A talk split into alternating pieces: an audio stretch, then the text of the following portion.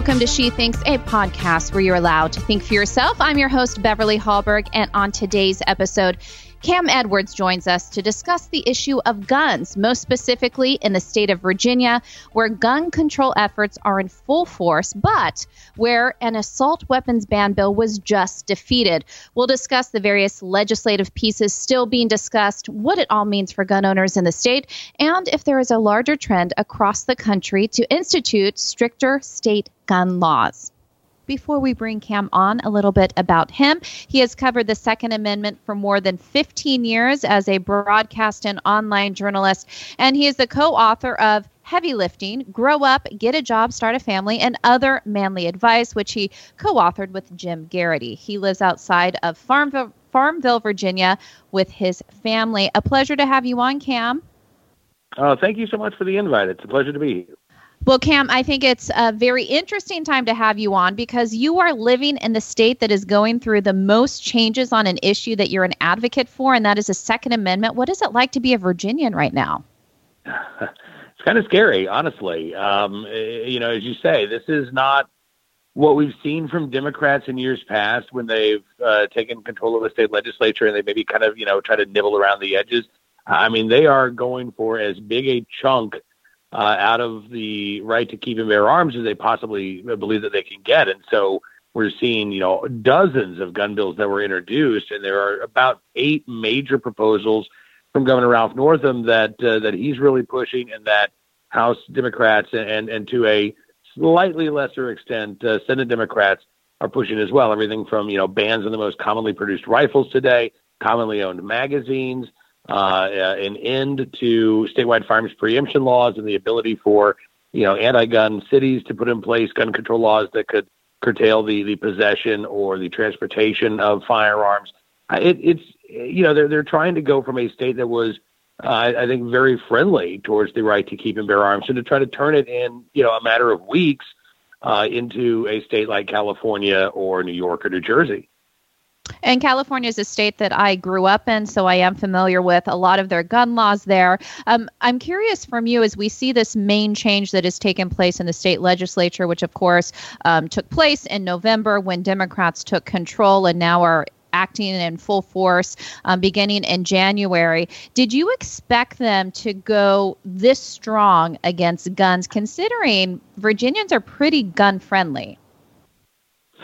You know, I, I did expect them to do this um, in, in, part because of the support that they received from Michael Bloomberg uh, during the campaign in 2019. Bloomberg targeted about a dozen or so suburban swing districts and spent millions of dollars uh, to try to flip the legislature, and he was successful in doing so. Uh, I think there was a gain of about eight seats in the state house, uh, two in the uh, state senate, and that was enough for Democrats to take control of the state government for the first time. And in 26 years. And so there's a, I, I think, a sense within the legislature that they have to repay Bloomberg uh, for the help that he gave them. But I also do believe that there is a mentality uh, among the Democrat Party at large right now that that gun control is a winning message. I, I believe that if that is the case, it's because they're lying to voters. Uh, they're claiming that these things are, you know, common sense gun safety measures, when in fact the bills that we've seen introduced in Virginia would turn the vast majority of the state's legal gun owners into criminals simply for keeping the things that they currently own. So let's break that down a little bit more. Like you said, they're using this messaging of this is common sense. And I think a lot of people have been scared by what we have seen based on the reporting when it comes to uh, shootings that take place. I mean, there's a lot of stats that show it's actually not increased how many shootings take place, but people are scared. There is fear when you look at what they're proposing in legislation, why do you say it turns gun owners into criminals? What are some of those specifics that you're seeing that really is an extreme measure? Mm-hmm. Well, House Bill 961 is the uh, the governor's gun ban bill, and uh, this was introduced. Actually, it, it started out as a Senate bill, Senate Bill 16, and it made it a felony to continue to possess uh, so-called assault weapons magazines that can hold more than 10 rounds of ammunition, legally owned suppressors, and uh, what they define as uh, trigger activators, things like bump stocks, binary triggers, and the, and the like. So you could have owned these items for years, but if that bill had become law and it was backed by Governor Northam, uh, on you know January 1, 2021, you would be a felon if you still had any of those items in your possession. Um, that bill actually kind of sparked the Second Amendment sanctuary movement, and, and there was this huge outcry. So Governor Northam backed away from that. And then just before the session started, he uh, backed uh, House Bill 961. And the only change is, uh, at the time anyway, it, it, it, allowed for people to maintain possession of their so-called assault weapons uh, as long as they got permission to do so from the state police and they registered themselves and their guns with the state police. And and the rest of the bill is virtually identical. The bill's been watered down as it's made its way through the legislative process. So suppressors got grandfathered in magazine, uh, the penalty for possessing a magazine dropped from a felony to a misdemeanor, although they kept it as a felony to transport one of these quote unquote large capacity magazines. So they're you know they're playing games with the specific language because uh, really at the end of the day, what's most important to Governor Northam and to these Democrats is to get something that they can call a gun ban on the books. And, and if they don't like all of the details, if it's not strong enough for them, they'll come back next year and they'll simply put you know more restrictions in place. Yeah, it sounds like this is just the first step of an effort that they want to continue. I want to, though, focus on one of the things you just said there, and that was assault weapons. So this has been something, of course, on the national scene that has been talked about a lot. The the, the fear of an assault weapon, and people saying, well, why does anybody who's not in the military need this type of gun? What can you tell us about these types of guns, and why it's something that would be reasonable for somebody who's not in the military to possess? Sure. I mean, well, like I mentioned before, I mean, these are the most commonly produced rifles in the country today. They they are the standard rifle uh, in 2020. Are, are they uh, functionally similar to your grandfather's, you know, Woodstock hunting rifle? Yep, they are. Uh, it's just that now, you know, with advances in, in technology, they're lighter. Uh, they're typically, you know, not uh, made of wood, but but made of uh, a polymer or some sort of composite material. Um, they're actually safer uh, and they are more modular. Uh, so individuals can, you know, swap out uh, a new barrel or a lower receiver. They can build their own quite functionally uh, and, and, fairly easily. Um, and it's become the standard firearm. It's become the standard long gun anyway uh, in the United States. The, the Supreme Court has already declared that you know arms that are in common use for lawful purposes are protected under the Second Amendment. And I think that would certainly apply uh, to semi-automatic long guns. Uh, you know, unfortunately, it is true that they are used in a, a very small number of high-profile crimes, uh, and I think that uh, that is what has driven the fear among a lot of non-gun owners uh, that you know, well, if, if, we just ban these guns, then those types of acts will stop. Uh, we know that that's not the case. We we've seen you know incidents like these uh, happen in states like California that, that have banned so-called assault weapons. Um, we also know we can't really ban our way to safety. I, I mean, you look at the crime rates in Washington D.C. and in Chicago when they actually had a ban on handguns in place, and they were higher than they are now uh, a decade after the ban has been struck down. So, you know, I think as gun owners, we we have a a, a fairly difficult job to do, and in terms of educating and communicating these things with non-gun owners. But uh, you know, ultimately, we are all concerned about the same thing. We all do want a safer society. We want our kids to be able to play on the streets uh, in a safe neighborhood. It's just, I, as a gun owner and a Second Amendment supporter and somebody who studied this issue, I have very different ideas about how we get to that safer society than Michael Bloomberg or Shannon Watts or, or the typical volunteer for Moms Demand Action. And I know on January 20th, there was a large rally in Richmond, Richmond, Virginia, where Second Amendment advocates showed up to voice their displeasure. There was a lot of chaos as far as the news coverage leading up to it, saying it was going to be some white supremacist rally. Um, one of my favorite facts about that is the local officials saying how clean the city was left when, when people who attended the rally left when you see that many people show up, when this is an issue that makes national news, when we're talking about something that's changing on the state level, what has the response, the outcry been from those who support the Second Amendment in response to these legislative le- legislative pieces? I mean, in all honesty, it's it's been like nothing I've ever seen before, uh, and I've been covering Second Amendment issues for over 15 years now uh, you know, it, it, it, the, the reaction was almost immediate. Uh, in the days after the November elections, you saw folks that were starting to show up at their county supervisors meetings, and they were asking for these Second Amendment sanctuary resolutions. And at first, it was one or two. Uh, and you know, a few days would go by, and all of a sudden, you'd hear reports about several dozen people showing up at a county supervisors meeting. And then, you know, a few days later, it was hundreds, and ultimately, it became thousands of people uh, who were showing up. A lot of times in in very rural counties, but also in a lot of suburban uh, places, and even some of Virginia's largest cities. And this movement really just swept across the state. It has engaged gun owners politically uh, and many of them for the very first time. Uh, you know, these are men and women who aren't really innately political. They don't really like politics, um, but they now are aware that politicians are interested in them and said they better be interested in what politicians are doing. And I think it's going to resonate far beyond uh, this uh, legislative session. I think that this is going to have an impact on the 2020 election in Virginia. Uh, and I hope that we're going to be able to keep this energy and this engagement up and, and this momentum going so that these gun owners can play a decisive role in taking back the state of Virginia in 2021, which is the next time we have the opportunity to uh, vote on our uh, state delegates.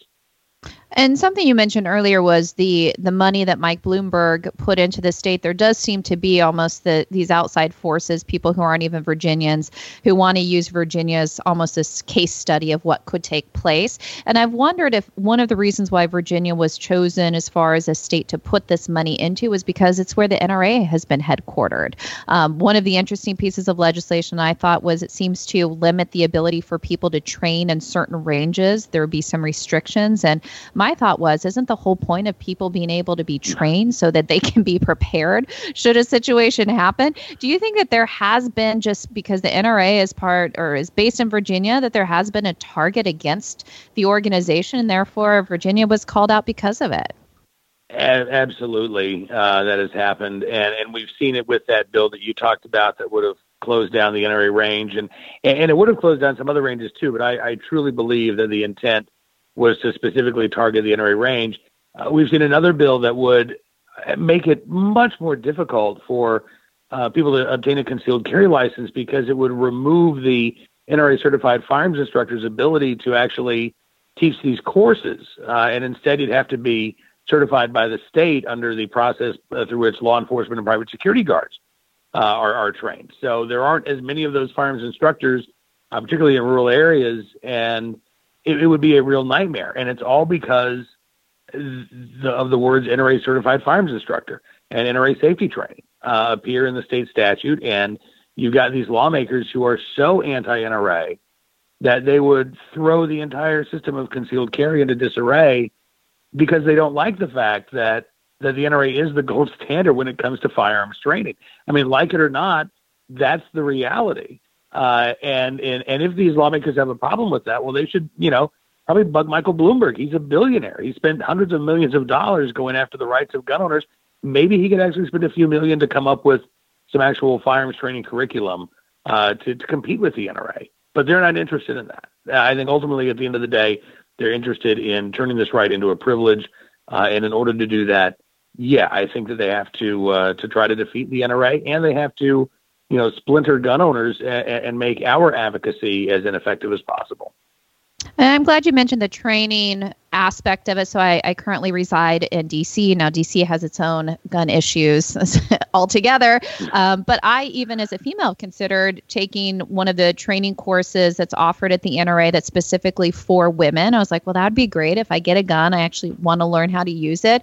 And these are things that are being threatened by this type of legislation. And it, it seems to me there's not a lot of thought behind a lot of the legislation other than to just prove a point um, that they think guns are bad. I mean, is that is this a real goal to just try to get rid of guns altogether? I believe so. I mean, I, I really do believe that the the definition of gun safety, uh, according to you know Everytown for gun safety, is don't own a gun. It, it's not about education. It's not about training. Uh, it is about otherizing and denormalizing uh, the exercise of a constitutional right. And, you know, one of the things that I've been very encouraged by in Virginia in the wake of the elections is you've seen this incredible cross section of people who who are showing their support for the Second Amendment. You you mentioned the rally, um, and you know you saw Virginians uh, of, of, every shade of skin color, every ethnicity, uh, across the political spectrum, left, right. Uh, somebody was walking around with a rainbow Gadsden flag, uh, which I thought was pretty cool.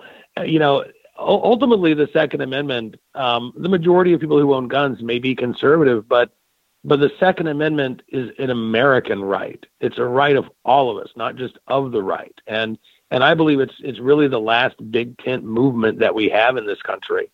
Uh, and, and, the bigger the tent, the better. I, I I believe as far as protecting our rights. So I think that again, I'm I'm I'm encouraged. We're in a pretty dark spot right now in Virginia, but I am encouraged by what I'm seeing uh, uh among gun owners and this new community and this new network that's being built um, to to not just push back politically, but also to get our message out culturally uh, about the Second Amendment and about the right to keep and bear arms.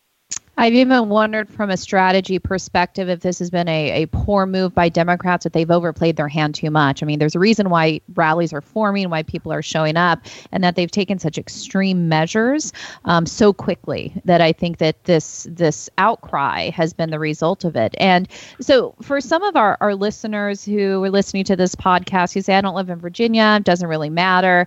What could this mean for other states? I, am assuming that seeing what happens Virginia could at least set a precedent or a roadmap for other states to follow suit, correct? Yep. Oh, yes. Uh, you're absolutely correct about that. I mean, this is the thing.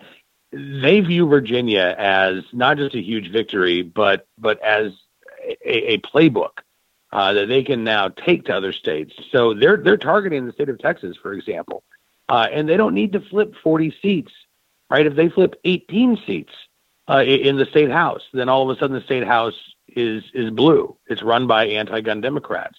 Um, they're looking at Tennessee. They're looking at places where they believe that they can play in the margins, and all they need again are, is a one or two vote majority. That's enough for them to get their agenda through. So the, the map is not as secure as we might like to think that it is across much of the country. Uh, one of the other things that I would say too is that it's not even just at the state level. Um, they're showing up at local school board meetings. They're showing up at city council meetings. Gun control advocates, uh, particularly the groups that are, are being directed and, and, funded by Michael Bloomberg, are being very, very effective uh, in how they're utilizing their resources. And gun owners, uh, you know, again, no matter where you live, no matter how safe a state you might be in, I guarantee you there is something somewhere uh, where where you can make a difference by being involved and where your rights are under attack. Final question for you, and this is an issue you talk about, an issue you've dedicated your life to. What have you found to be an effective way to talk about this issue, especially to young people? Uh, when you talk about people who currently own guns, obviously they're already sold on why they think that's important. Do you find with young people there's a message you try to get out to them as far as the safety implications? Do you think we have the potential of losing future generations if we don't talk about this well? Yeah, I do, um, and, and I, I think that there are a number of approaches to take. Right, I, I, I typically, you know, I don't start with the safety conversation. Um, I, I typically come at it from a a, a, a pro rights perspective, um, and a lot of times I'll talk about just the the practical implications of, of putting in place these gun control policies. You know, we've seen Michael Bloomberg uh, sort of get raked over the coals for his support for stop and frisk, but but but that's enforcement of gun control in action. And so a lot of individuals who may support in theory the idea of gun control laws also have a real problem uh, with with how you know these laws are, are being enforced in uh, in high crime neighborhoods. And I want them to understand that that these things are are, are connected. And I think right now there is this disconnect uh, in examining some of the, the the laws on the books and how those laws get enforced um, but then when you do talk about the the safety issue, I, I, think it is important to understand and to you know bring forth that argument that the the best way to ensure uh, gun safety is to ensure that people have the opportunity for education and training. Um, I, am not a huge fan of of uh, training mandates to uh, certainly not to own a firearm, but I am a huge proponent of training opportunities. And unfortunately, right now, again, with the idea of gun safety, uh, meaning don't own a gun, we see all of these attempts to make it as difficult as possible uh, for people to get that training. You say you live in Washington D.C. Well, there are no public ranges in Washington D.C. There, there are no, there's no place where you can go to get the training that's required uh, for you to have before you can own a gun in Washington D.C. You have to go to Virginia. You have to go to Maryland. Those are the types of barriers that are, are put in place that do absolutely nothing to make us safer or to protect anybody. All, all it does is, frankly, encourage irresponsible gun ownership. Um, and unless you're going to make the case that really you want to repeal the Second Amendment, you don't think anybody should own a gun, then we have to talk about what's constitutional, what's effective, and, and what's enforceable. Well, you do talk about all those things on a regular basis. We so appreciate your work on this important issue, and we thank you for joining She Thinks today. Well, thank you so much. This was a great conversation, I really appreciate it. And thank you all for joining us today. Before you go, I did want to let you know of another great podcast you should subscribe to in addition to She Thinks. It's called Problematic Women, and it's hosted by Kelsey Bolar and Lauren Evans, where they both sort through the news to bring stories and interviews that are of particular interest to conservative leaning or problematic women. That is, women whose views and opinions are often excluded or mocked by those on the so called feminist left. Every Thursday, hear them talk about everything from pop culture to policy and politics by searching for problematic women wherever you get your podcasts. Last, if you enjoyed this episode of She Thinks, do leave us a rating or a review on iTunes. It does help. And we'd love it if you shared this episode so your friends know where they can find more She Thinks episodes. From all of us here at Independent Women's Forum, thanks for listening.